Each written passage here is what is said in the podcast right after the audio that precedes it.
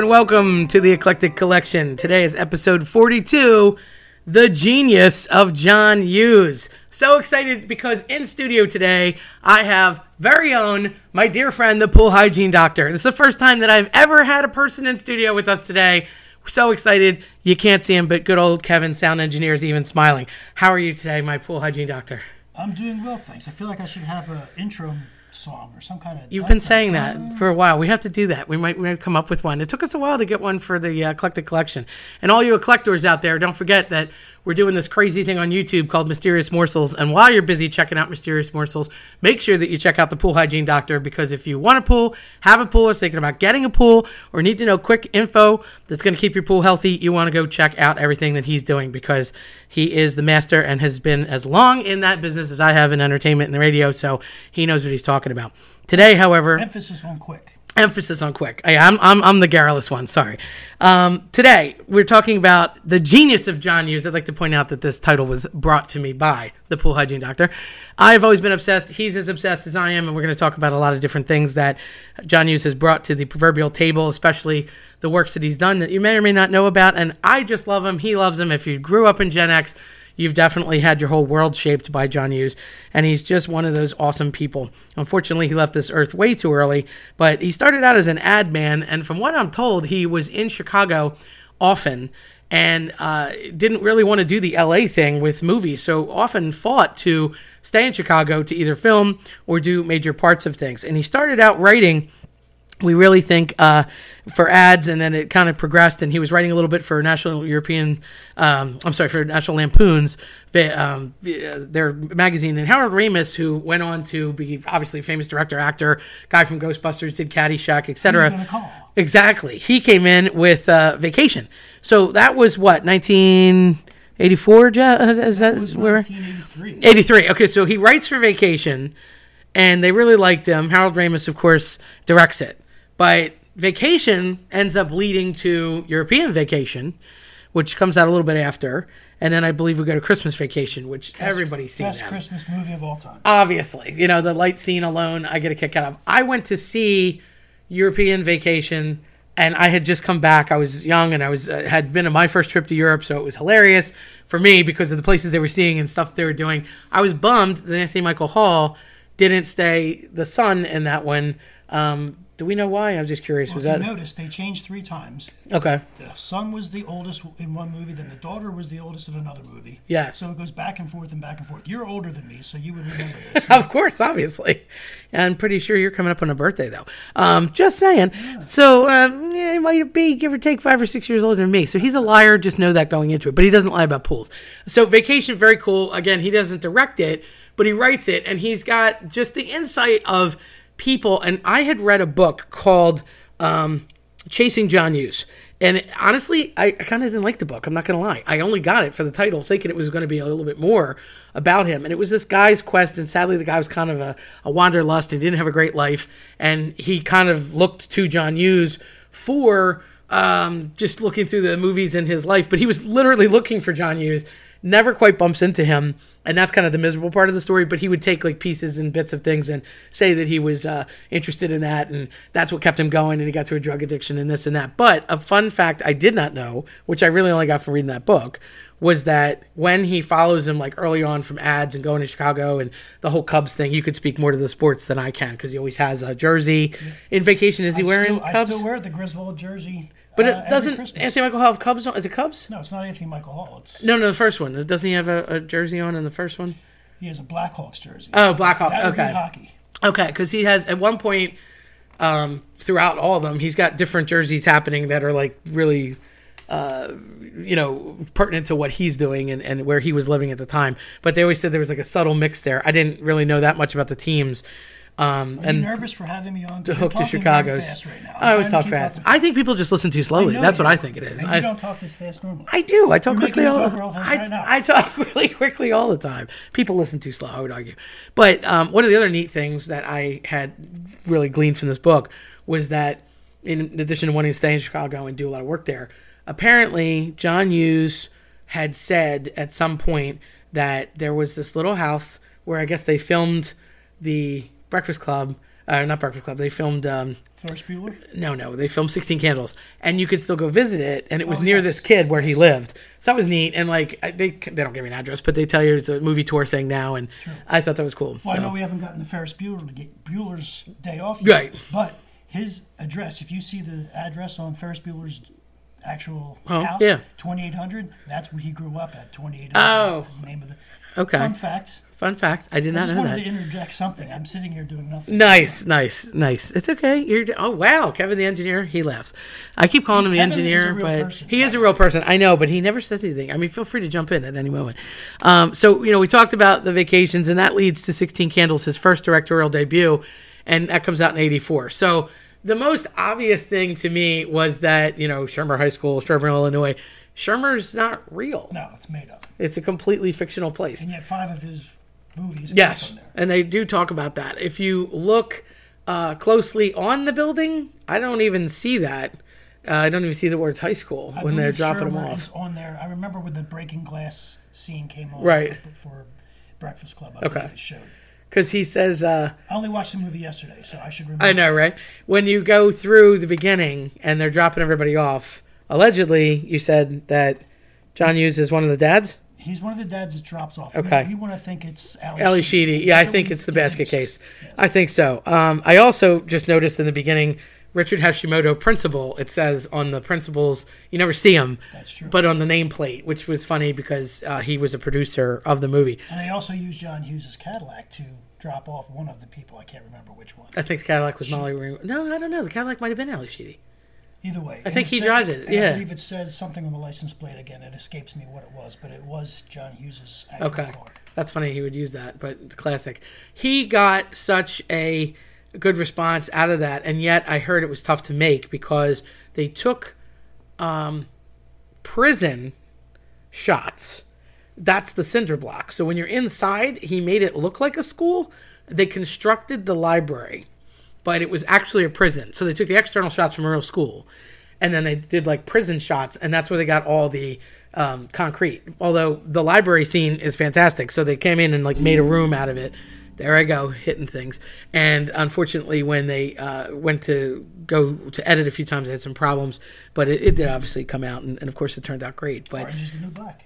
Nice. You were saying that uh, the Judd Nelson thing. So about the actual um, Molly Ringwald, he had already had an affinity for and had her in a lot of his work, but Judd Nelson wasn't supposed to be. No, he was, from what I recall, he was almost thrown out of his Wow.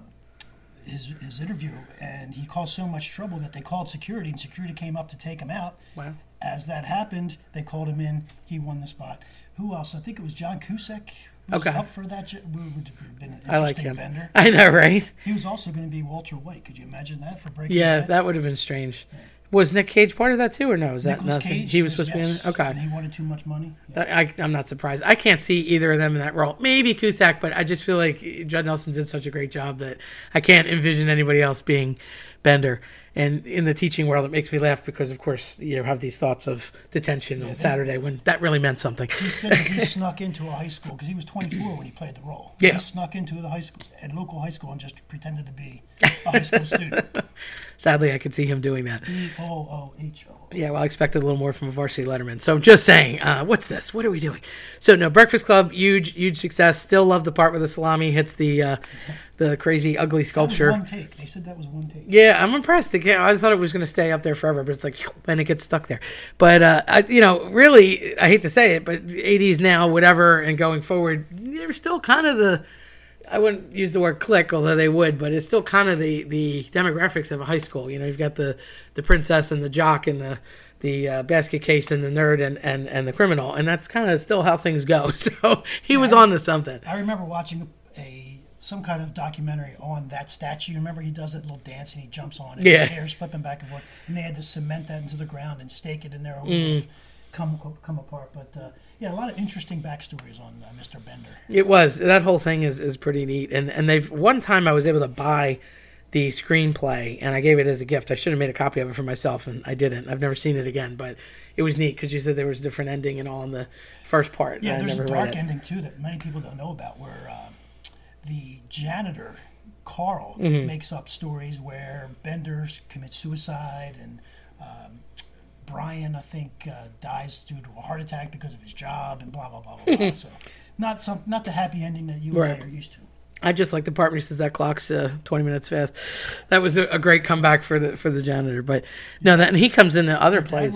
So, yeah, he comes into other movies, um, which Breakfast Club gives way to Weird Science later uh, in the year. I love Weird Science. I love Anthony Michael Hall. I still um, Kelly LeBrock. It's funny because you know she was a model. You didn't see her in too much as far as movies go. I really never saw her again, but she was perfect for that role. And um, I still get why your kitchen is blue. I don't know. I love that line. And even Bill Paxton, a young Bill Paxton. It's a shame he's left us, but uh, he was hilarious as Chet. And um, the moms and dads in the story were kind of, I'll say, famous B actors at the time that have still come and gone a lot. And um, it was neat in the premise that they were first Apple computers and making something Well, that's how technology. her name. Her name was Lisa because the Apple III, I'm not sure what it was, don't was named Lisa. So they Right. named Le- her Lisa because she came from a computer and blah, blah, blah, blah, blah. Right. Bras on top of their heads. Right. They constructed her from, And a young Robert Downey Jr. that is correct. I loved him in that. That was before Less Than Zero, which was another There were a great movie. But that happened to him. yeah, that's true. But it was, a, it was a sad but great movie, and he never made Brat Pack status. But we'll talk about that in a bit, which upsets me. Um, so after that, we do Weird Science. Um, you start to see Ferris Bueller's Day Off comes around, and at that point, it's eighty six, which simultaneously Pretty in Pink happens. But here's the thing: from what, and again, I read this in this book. He is finishing Pretty in Pink, which he did not direct, and I didn't know that. He wrote it. And there were edits to be done, and they were really on him to finish the edits.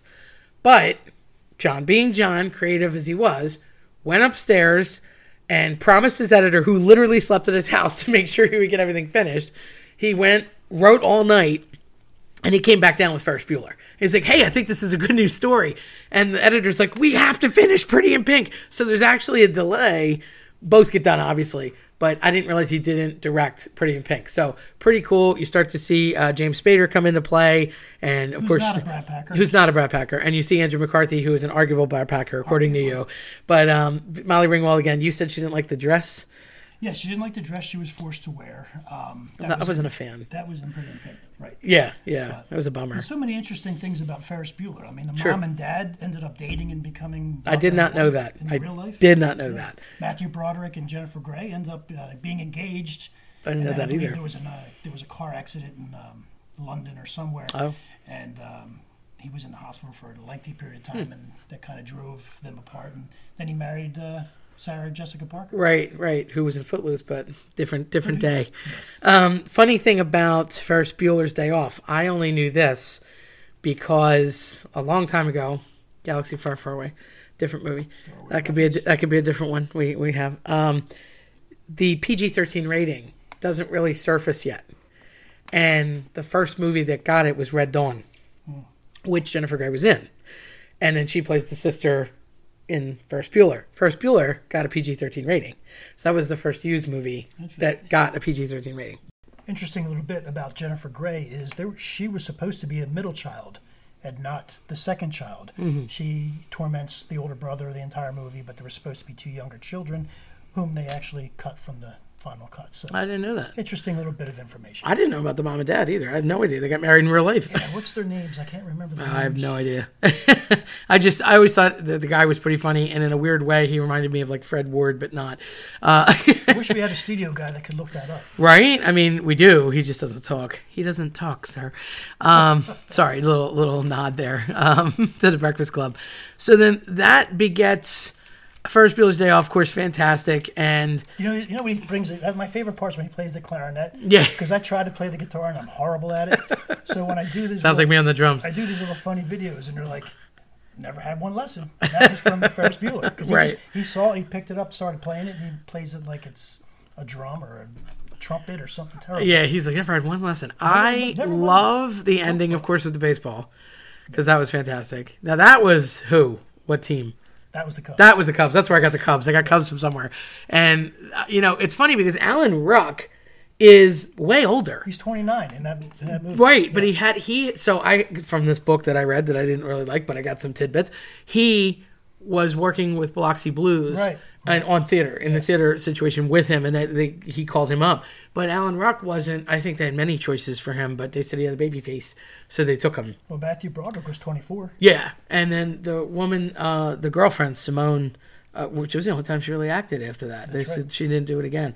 But I thought it was neat because even though he did kind of a baby face, of course, the whole scene with the Ferrari and the, the you know bad idea. And then By the way, there were three Ferraris in that movie because they couldn't afford one. Did you know that? Oh. They made it out of fiberglass. And I hate Wow. the scene where they shoot it out the window. Yeah. Oh, such a waste. I know I was sad. But it He's was kicking it. It was good though. I didn't know that that they made it. Uh, and if you see them, they're standing out looking at it, and it goes a lot farther than they anticipated, and they hit this fence Yeah. on that other side of the lot. So again, useless information, but funny when you watch It it. was because it does look good. It's all, but I I just think that whole dynamic of them going around for the whole day and you're playing hooky and everything, and he plays the father and they're joking around. Um, They ate pancreas. he he was like even I'm Abe Froman, you know, Sausage King of Chicago.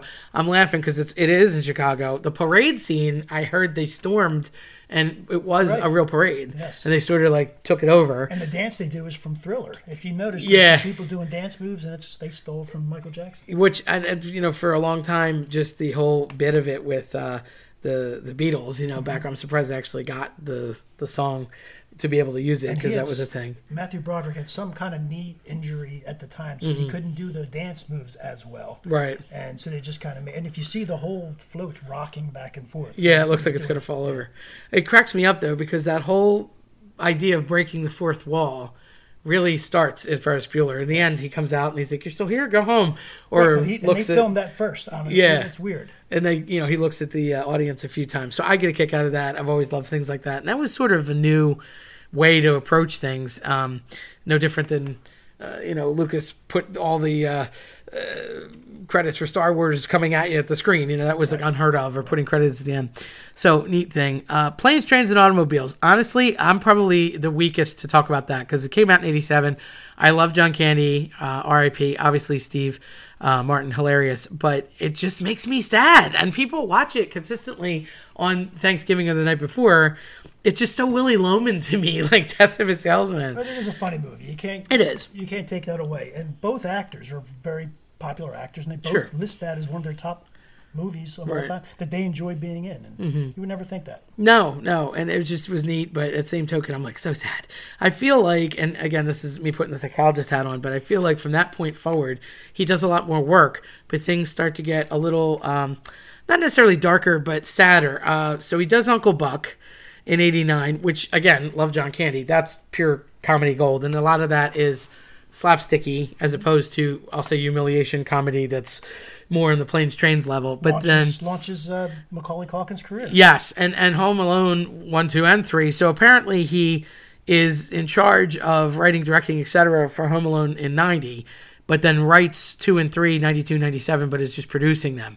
So I, I think it was funny, and you know Macaulay Culkin. I've seen him show up lately in like American Horror Story TV stuff, but not much. He made a lot of money as a kid. He doesn't have to do too much. He did, but he got into some shady stuff, and then I don't know what was going on. He was like backed up Michael Jackson when they had all that baloney. But in in the middle, I couldn't tell you what he was doing. So the scene I remember most is when he grills, you know, Uncle Bob. yeah. and uh, rumor has it that he they had taped these cue cards onto um, onto his forehead, so Oh. he could just look right at him and just ask questions. Where are you from? What are you doing? Who's your, who's your girlfriend? I did not know that. So That's funny. he didn't have to memorize his lines. He just read off the top of John right. Candy's Because he was young. I mean, he was he was pretty young at that point.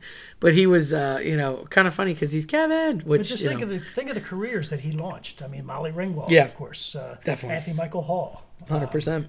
You know, They really stood by him too. I think uh, he worked with other people, obviously, but like I think they were the two key uh, hinge pins of, of the everything Brat they Pack did. alone, which is a different Yeah. conversation for another day. we've, had that, we've had that discussion off.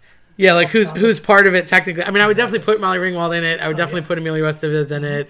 Like I said, Rob Lowe is in it, Uh, but one movie you know, does not count. One I, movie, but yeah, no, he did. He got his same thing with Andrew McCarthy. I would put Ali Sheedy and Demi Moore in that category. Sheedy belongs there. She was in Um, multiple. she did a few things. She was in War Games too. But like Matthew Broderick technically isn't part of that. But Matthew Broderick did War Games. but he's yes, that is true. But true. he's technically not a he's brat. Brat Packer. And they hate the, the name, so I feel bad even saying it out loud. True. because you know that was like not cool. Well, Although who else? Um, they were hanging out at Spago with Wolfgang Puck a lot. From what I hear, they're eating gourmet pizzas. That was their thing in Vegas. But um, well, Emilio Estevez, and again Charlie Sheen, not really like Charlie he's in, not- but he's not really in. So, but I would put Kiefer Sutherland in that crowd, and yet he's not losing really part of that. you're losing me now. You know, Kiefer Sutherland. No, you're losing me. That's the, he does not belong in the Brat Pack. He doesn't, but he was associated with a lot of them at that time, so it's just depressing. But Why does the name escape me? The girl that when the windows blow and she tries to kill herself and so so called shivers in what? in in both of those movies. Um, uh, name escapes me. It'll come to me in a second. Okay, well, Ali Sheedy was uh, where I went No, with it- when you were talking about. No, she doesn't talk, sir. I love when she does the disgusting dandruff piece Right, and, well, that's not. We know that's Parmesan cheese. Right, That's yeah. what it is, not that. and salami on this on the uh, statue that got nailed to the wall. Although when she puts the crunch, was Captain Crunch in the sandwich and squishing it together and eating something. I don't know. And Give it a try. sticks or whatever those things. Yeah, are. pixie stick. Yeah, and then it turns out, um, so from the Macaulay Culkin, Home Alone, Home Alone, Home Alone, if you will, uh, Curly Sue in '91 gets put in there as well.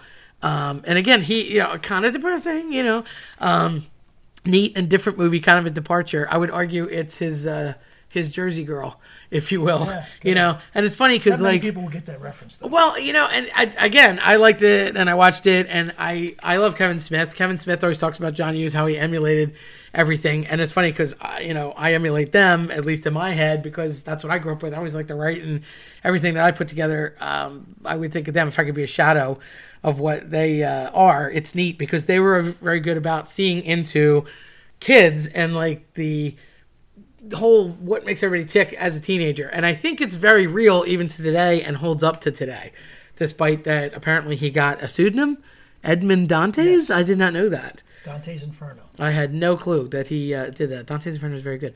Um, so he also uh, did Maid in Manhattan. Unfortunately, yes. Okay. I'm not sure I would admit to that. I mean, still, you know, he wrote and Beethoven, all the Beethoven movies. that was Joe cute, but Taylor, if my sister's watching. okay. O- Owen Wilson. And then uh, the Great Outdoors, which was Great Outdoors, yeah. was not the last uh, John Candy. That may be. No, think- he did. A, didn't he die? no, he did. He died in a movie that he played a um, a cowboy. Believe it or not. Oh, okay, New okay. Mexico. Oh, I vaguely remember them saying he had issues on the I horse. Some kind of I do, yeah, I do remember that. Okay, Great Outdoors was toward the end because that was like, wasn't that Big Bear? Big Bear chased me. Yeah, so Well, Curly Sue. Yeah, that was his last Okay. Yeah, and and it just you know he shaped Generation X as far as I'm concerned. I don't know anybody that can get through a day that's you know our age that can not really make a reference or have a thought about something he did, and he touched a lot because he either wrote it, directed, produced it, was friends with somebody who knew or did whatever. Um, Harold Ramis in the beginning of I had seen like a documentary about vacation, and it was specific to that, but he constantly brings up how Hughes was writing for National Lampoon, and they loved him, and started out as little cartoons and silly things, and it makes sense if he was doing ad revenue. They but they say he was miserable doing ads and wanted to do all this, but he was such a quick writer, and there's so much more material that never really gets to the screen. Um, and that's what I was starting to say before. That one, um, the miserable book I read, that guy said that vacation came about because he used to take this vacation where they'd pile in a station wagon with his family and go every year to some place that he found boring, but the adventure of getting there was what made it funny. And that's how it came about. And they liked it and they picked it up. And Ramis had just come off of Caddyshack and he was saying that they kind of gave him some latitude, and some people didn't want to use John Hughes for the writing, and he was like, "Oh, this guy's great," and they all kind of vouched for each other, and it worked out well. So that's what began the career.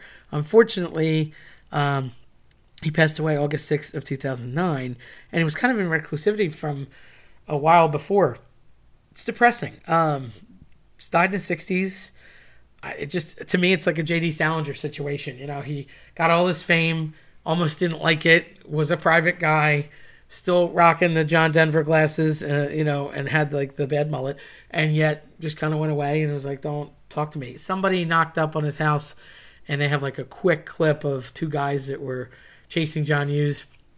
And they never like. I think he opens the door, realizes what's going on, and he's like, "Thanks," and closes the door, and that's it. And that's the last like anybody heard of him on any kind of film. I have yet to get that. I've been looking for it for a while. I think it's called Searching for John Hughes, but Yeah, I never it. watched it. Well, the guy's a genius. I mean, Yeah. just what just writing 16 candles in a weekend. I mean, can you Yeah. imagine? Or, or three movies in a six month period. Yeah. he did. That's incredible. I know. That's just genius. And now I feel like there's so much red tape, you would never be able to get everything made as quickly, you know, as, as at It that takes me 10 minutes to do a five second video. That's hard. But it's quality we're going for. It's quality. they will know about their pools. so yeah, no, I uh, I really I do like him. I miss him. It's a shame because I feel like uh, you know I don't want to end on a bad note, but people have been saying, oh, if you retrofit his stuff to today, no, no, and no. I don't even want to hear about it. I don't even want to argue about it. I just think it's wrong. People, uh, it's a different era. Every era is different for a reason, and I feel like people are far too sensitive today about a lot of things.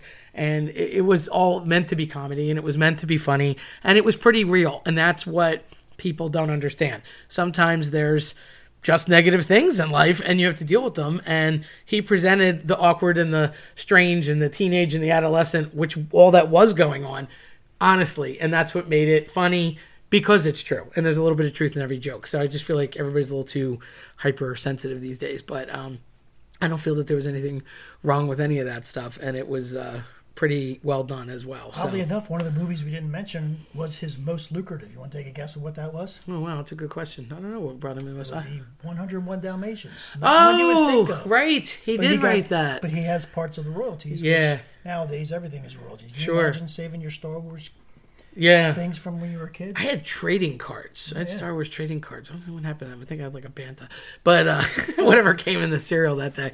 That's funny because uh, yeah, I forgot he had he had written that. Um, that was like the first one because they've since gone on to do God knows how many renditions, and that was that the first with Glenn Close. I believe that was Okay. close, yeah. But he didn't do the sequels. Not to my knowledge. Okay, I don't think so either. I Just like Home. Alone. He's like, all right, I'm done with that. Yeah. Well, he still produced them though, but that's that's interesting. So, despite all of our blustering about the '80s and of course the Brat Pack or who's in it and who's not, really it comes down to John Hughes because if it wasn't for him, I don't know that we would have even had a Brat Pack or all these cool things to talk about. But what's that line from Ferris Bueller that I love so much? Life moves pretty fast. If you don't stop and look around once in a while, you could miss it. Very true. Also breaking the fourth wall. Just saying. Classic line. Classic. We have lots of classic lines in there. How many times a week do I say to you, I expect a little more from a varsity letterman? Too many to count. Well, maybe if you're willing to come back, pool hygiene doctor, then maybe we'll have uh, more fun times and break down each of these just to torture uh, and inform more people that are crazy like us that are as interested in all this uh, useless knowledge. Maybe we can do less takes next time. Nice. Um, it, it, well, see, they don't know that because it's one seamless, perfect thing in their world. they don't know any better. My sister teases me and calls me Cliff Clavin sometimes because I have useless information. Can, can we get just a cardboard cutout of Kevin? We we time? could, but then the cardboard's not going to do the actual tough stuff that he does. I'm not sure he does. I haven't seen him move since we started. Well, I mean, you know, hey, he's been smiling, and that means that's He's good like the things. Ben Stein of this whole. He operation. is. He is Bueller, Adams, Fry. Nice. I do like that. Fry. I say that often. He had Win Ben Stein's money for a little while, but what happened to that? You know, he's just a smart man. Went bye bye. I know. It's like Remote Control on MTV. That made me sad. Love that show. But we'll talk about That with. Adam Sandler, right? Didn't he come on and He came on once or twice, but no, it was uh, I was the host. He was yeah. Oh yeah. I guess on. yeah. It was neat. It was like uh. That's all right. We do it all the time.